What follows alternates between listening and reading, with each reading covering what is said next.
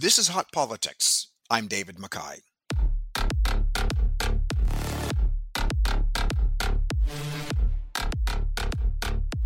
Hot Politics is made possible by listeners like you. We're asking for your support to keep the work going. If you've supported the podcast with a donation already, thank you. If you haven't yet, please donate what you're able. $5, $10 as a one time or monthly gift. Every little bit helps to keep producing more podcasts. Please donate at nationalobserver.com.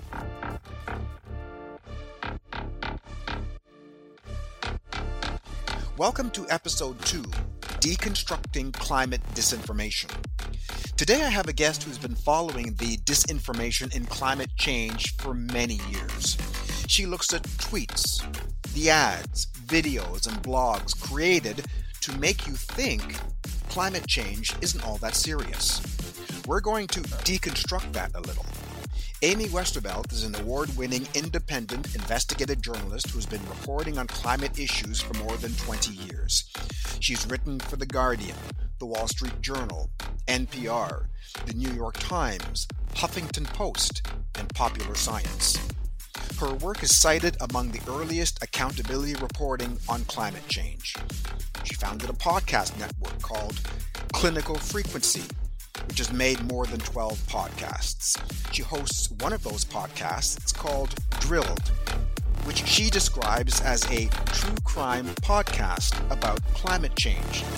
It was awarded an Excellence in Audio Storytelling in 2019 by the Online News Association and has more than a million, yes, you heard that correctly, a million downloads. Amy joins me from her home in Costa Rica. Welcome to Hot Politics. Thank you. Thanks for having me. It's good to have you. I want to start by asking you to define climate disinformation. So, how does that differ from climate misinformation? Right. Um, it's it's really just a matter of intention. So if someone is very strategically trying to get people to think a certain thing about climate, that is disinformation. If they are just getting it wrong um, and maybe accidentally spreading things that they think are true but are not true, that is misinformation. Which kind should we be more concerned about? Misinformation or disinformation, or does it matter?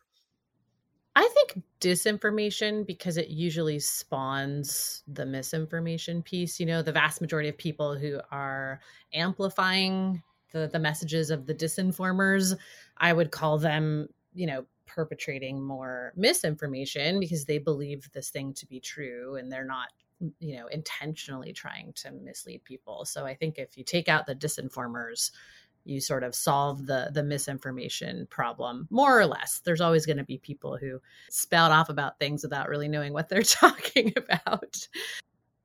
Now you've been reporting on climate issues um, and delays in climate action for years. So what kinds of disinformation tactic does the fossil fuel industry use? There's been a real focus in the last 10 15 years on climate science denial and, and the idea of injecting doubt into the science and just being able to create enough of a kernel of doubt in people's minds that they are unwilling to make big changes or to be inconvenienced in any way because they're not totally sure that this thing is happening. Here's a Twitter ad put out by the American Petroleum Institute. We hear the noise the energy debate, the pundits, the chatter, it's constant. It can feel overwhelming. But the millions of problem solvers working in natural gas have reduced emission rates by 60% in the largest producing regions. We're taking real actions working to create real solutions. And thanks to natural gas, the U.S. is leading the way in reducing emissions. We hear the noise, but we're focused on action. So that's a very effective thing. I also think that if you look back at you know sort of the hundred years that that predates anyone starting to talk about climate change you really see this foundation being laid by the fossil fuel industry for quite a long time um, kind of defining how we think about the economy, how we think about the environment, how, like, what types of solutions we're allowed to consider to environmental problems, uh, how we think about the government and regulation and all of that stuff. They're very involved. Here's a TV ad by ExxonMobil about oil and gas as the engine of the economy. Who keeps the economy moving? The people behind the vehicles that connect the world, and those who produce the fuel they rely on. At ExxonMobil, we're working to ensure a stable supply of energy and advancing innovations like biofuels made from wood waste and renewable diesel made from plants, which could one day reduce emissions by up to 85%. So the world can keep moving toward a net zero future. You look back at even the late 1800s, they're already starting to lay this groundwork of here's how we want people to think about the government's role in industry. And here's how we want people to think about the environment as this thing over there.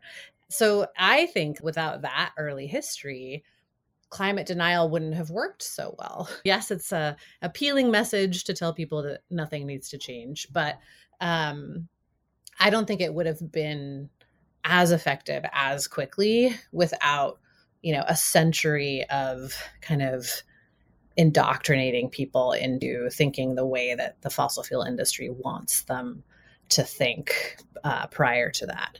In those years, the industry was was really pushing the idea of a divide between you know humans and the environment um, and of the economy as being the most important thing to consider and the environment as being totally divorced from that bizarre because of course the economy requires quite a few natural resources to work um, so i think all of those kinds of things really sort of set us up for it being pretty easy to block climate action once that became something that people were talking about. That's a ways back. Holy cow. It really is. Oh, yeah. They were one of the first industries to use PR.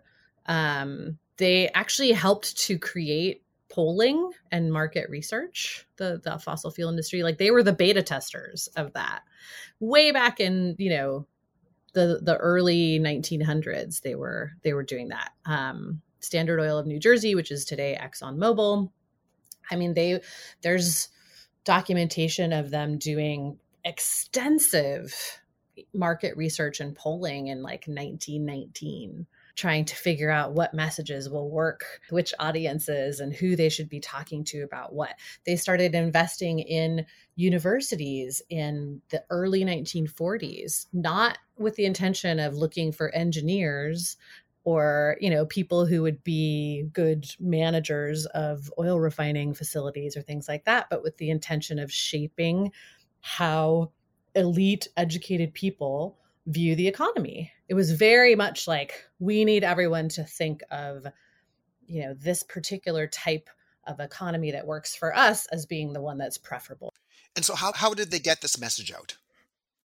University research was a big one. Standard Oil of New Jersey was one of the first private companies to heavily invest in universities. In the US, there was a, a tax code change in the 20s and again in the 30s that sort of made donations to universities a write off. So you started to see a little bit more private money going into university funding, but Standard Oil really saw this as a golden opportunity. And so they funded, you know, economics programs, um, research centers, public policy research centers. That was a big one because they saw it as like, look, this is the feeder to policy. If we can control all the white papers that are being written and all the research that's being done, then when the policymakers go to look at the evidence base for policies that they're discussing, our hands are all over that. So they were able to insinuate themselves into research, trusted research at institutions like universities.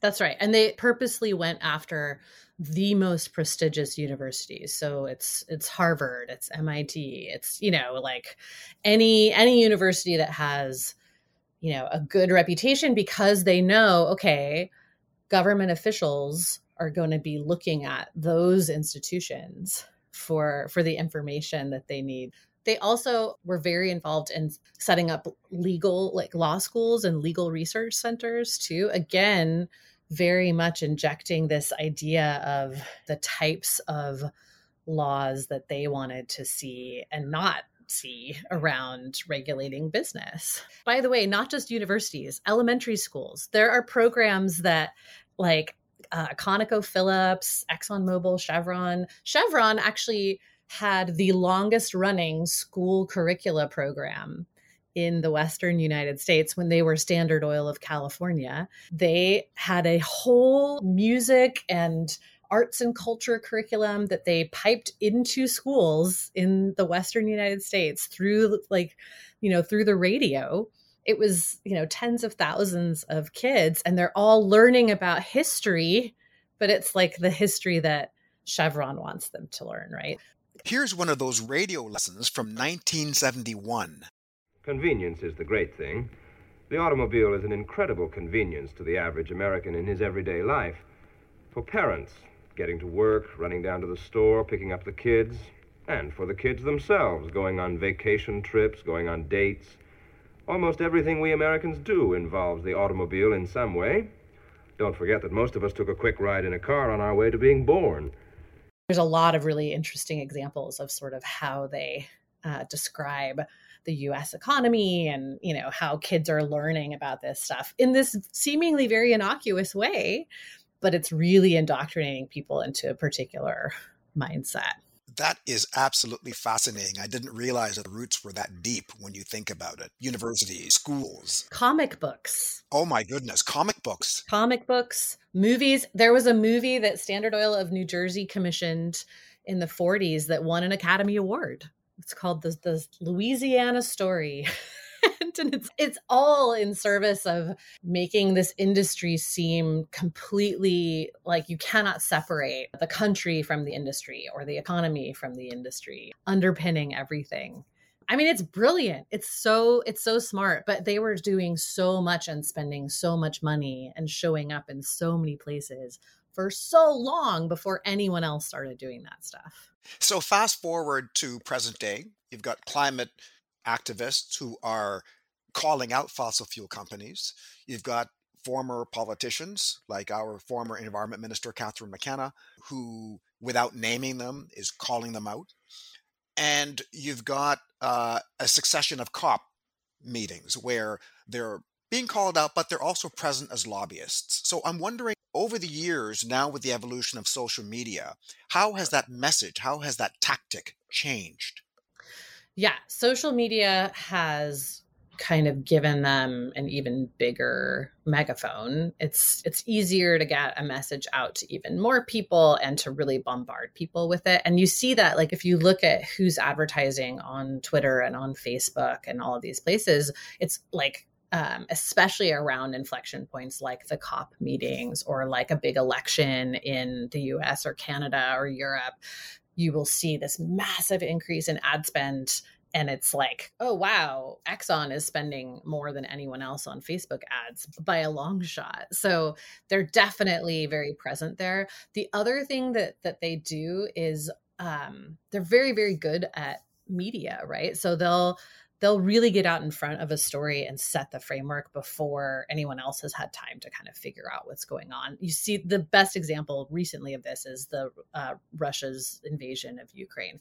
You had spokespeople for the oil and gas industry talking, I mean, six, seven months before Putin invaded about how, you know, gas prices were going to increase because of climate policy. At that time, there was no climate policy. I mean, I was like, I, I wish, I wish this was a problem. It's, you know, the journalists weren't really looking at gas prices yet. So nobody had done their homework to see what was actually raising gas prices or what was going on in in Russia and Ukraine and and you know how that might impact things. So then by the time that invasion happened and then subsequently gas prices did start to raise that message had already been out there for you know 6 or 7 months unquestioned completely unquestioned. And then unfortunately a lot of journalists don't know how gas pricing works in general. So so when they did start to go up it was like oh no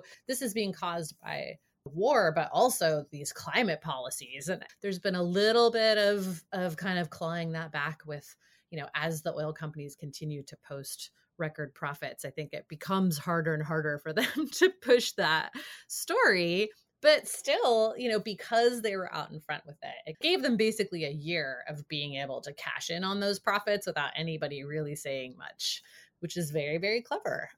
So that's the thing too it's sort of like very very prepared for any eventuality. If something stops working they go back to something else. So you're seeing this in in respect to uh, the cop 27 in the very early days of cop the big story the fossil fuel industry was telling was these global south countries they're just they just have their hands out. They're trying to get all our money blah blah blah. Uh, it's unfair that they shouldn't have the same emissions reductions requirements that we do.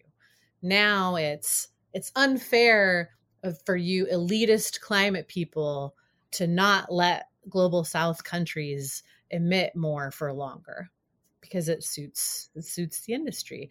Um, you know they're at the same time saying you know no loss and damages no no no. We don't need to be paying these people. We need to be gifting them with our amazing energy. It's compelling even within the climate movement i think that people have had a hard time responding to the idea that quote unquote cheap fossil fuel is a pathway out of poverty, even though literally no evidence supports that narrative. It's interesting that you talk about the narratives because in our first podcast, I had two fairly well known climate activists in this country, and I asked them whether or not their message is failing, whether the fossil fuel industry has the upper hand. And I'm wondering what your assessment is of that when we talk about this narrative that the industry is is promoting. So are the activists failing to counter that narrative in this age of social media?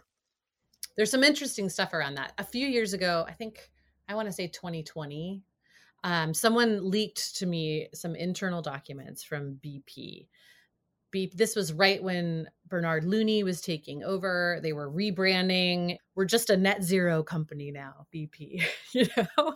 And and they were doing all these workshops and so it was really interesting because I got to see sort of how they were talking about this stuff internally, what the goals of the marketing were. And where they thought they had challenges in achieving those goals. And at that time, the thing that they were the most worried about was the youth climate movement. This is pre COVID. They're like, these guys are like, they're believable, they're authentic, and like, we're looking like chumps. This is a big problem. How do we deal with this? COVID took a huge bite out of the youth climate movement. Um, people couldn't get out in the streets and protest together.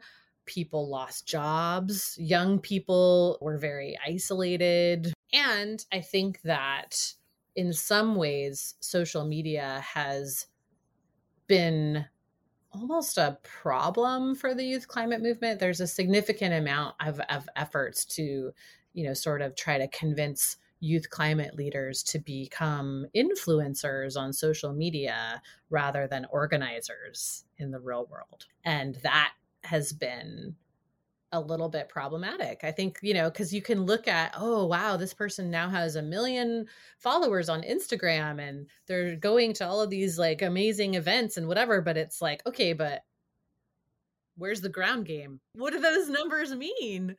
I think right now everyone is sort of catching their breath and like getting back out there and you know retrenching and looking at like okay what can we do? I know that there's been a lot of discourse about the tomato soup uh, protest and and whether or not that's effective and you know people are starting to think through you know what are the most effective strategies. I think i'm seeing a little bit more of a um an interest in being quite a bit more disruptive out in the world in general. Throwing throw, throwing things at paintings and so on. Right, throwing things at paintings and gluing gluing pe- their, your hand to things and stuff like that. And we can debate how effective these things are, but I think the big message that we're hearing from young people is we feel like we're out of all of the options that we were told would work and now we're like having to come up with something else Amy, in your podcast, you've been really focusing on the history of the fossil fuel PR industry. In the course of researching this 100 year history of fossil fuel PR, I found this one guy who was mentioned by a lot of the of the big PR people for oil uh, in sort of like reverential terms. Like he was a legend amongst them, but he was one of these guys who kept himself really out of the press and out of the limelight, just kind of behind the scenes. And his name was Earl Newsom. And he worked for Standard Oil of New Jersey for 20 odd years. And I found this incredible strategy that he wrote. In this particular clip that we're going to play and get you to respond to, you introduce us to Earl Newsom of Standard Oil. So let's have a listen, and then uh, we'll, we'll pick up the conversation afterwards. The kind of personal freedom which creates the greatest incentive for individual achievement. Incentives that inspire free men to action, that fire the spirit of great accomplishments, that enable all of us to put our whole hearts into hard work because of the personal satisfactions and benefits that we know will be our reward. In America, our free, privately owned, competitive enterprise system never stops with rewards for just a few people. The freedom, the opportunities, the rewards for achievement have directly enabled all of us to live on a scale undreamed of in any other country of the world.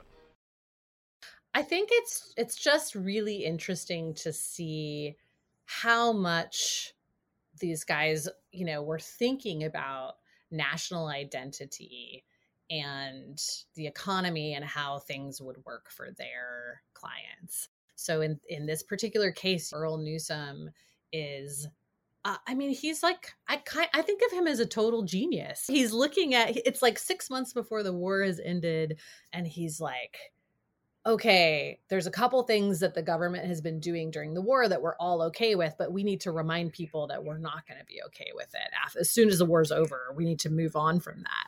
And, you know, we're not going to be obvious about it. We're going to just subtly remind people about all of the amazing things that free market capitalism gives to them, uh, like jobs and good wages and innovation and all of these things, so that, you know, there's no threat of slipping into some kind of socialism or communism post World War II. The worst possible thing in these in these executives' minds, the worst possible thing for the fossil fuel industry would have been the erosion of free market capitalism, in part because remember, oil companies are always worried about being nationalized because they're profiting from a public resource, right? They're profiting from a resource that really like belongs to the country.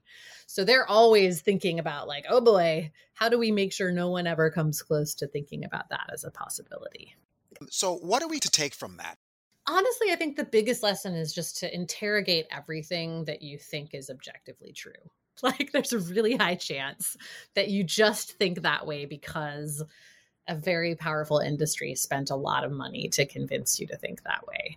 I see people all the time in the climate movement repeating things that I know came from like Earl Newsom. We have to think about the impact that uh, you know this or that is going to have on the economy or well you you don't want to come off as though you're prioritizing some sort of utopian pristine view of nature and i'm like literally no environmentalist has ever actually done that it's just what they've been accused of doing for a hundred years yeah. So yeah, question all of it. Yeah, yeah. So who is winning at this point? Who is winning the disinformation war? Oh, the fossil fuel industry, hands down. Yeah. They they're record profits. They're expanding right now at a time when they are supposed supposed to be winding down. The the Russia Ukraine situation has been a giant boon to the gas industry. I mean, they're building out new terminals right and left for a and and and saying oh this is this is for europe we're going to solve the gas pricing in europe okay but it takes five years to build one of these things so yeah but they've signed all these deals where they're locked into producing a certain amount for the next 10 years and and there there's a mad rush afoot amongst all of the oil companies to get as much oil out of the ground as they can in the next 10 years because they know that the, the jig is going to be up soon. Well, this has been a, a, fascinating conversation. I know that I've learned a lot, and I think that that's important as we start to think about climate change and, and where we go with all of this. So, if people want to learn more about your podcast, they should listen to Drilled. Amy Westervelt, thank you very, very much for joining me today. Thank you so much. It was so great to, to be here. Just a reminder that we need your help to continue. Every donation helps. And please rate us a five on Apple. Tell your friends. We want everyone to find us. Hot Politics is produced by Canada's National Observer. Our managing producer for podcasts is Sandra Bartlett, associate producer Zara Kozema, the executive editor of Canada's National Observer is Karen Pugliese. Our publisher is Linda Solomon. I'm David Mackay. Next Tuesday, it's Maxed Out with Max Fawcett. See you in two weeks.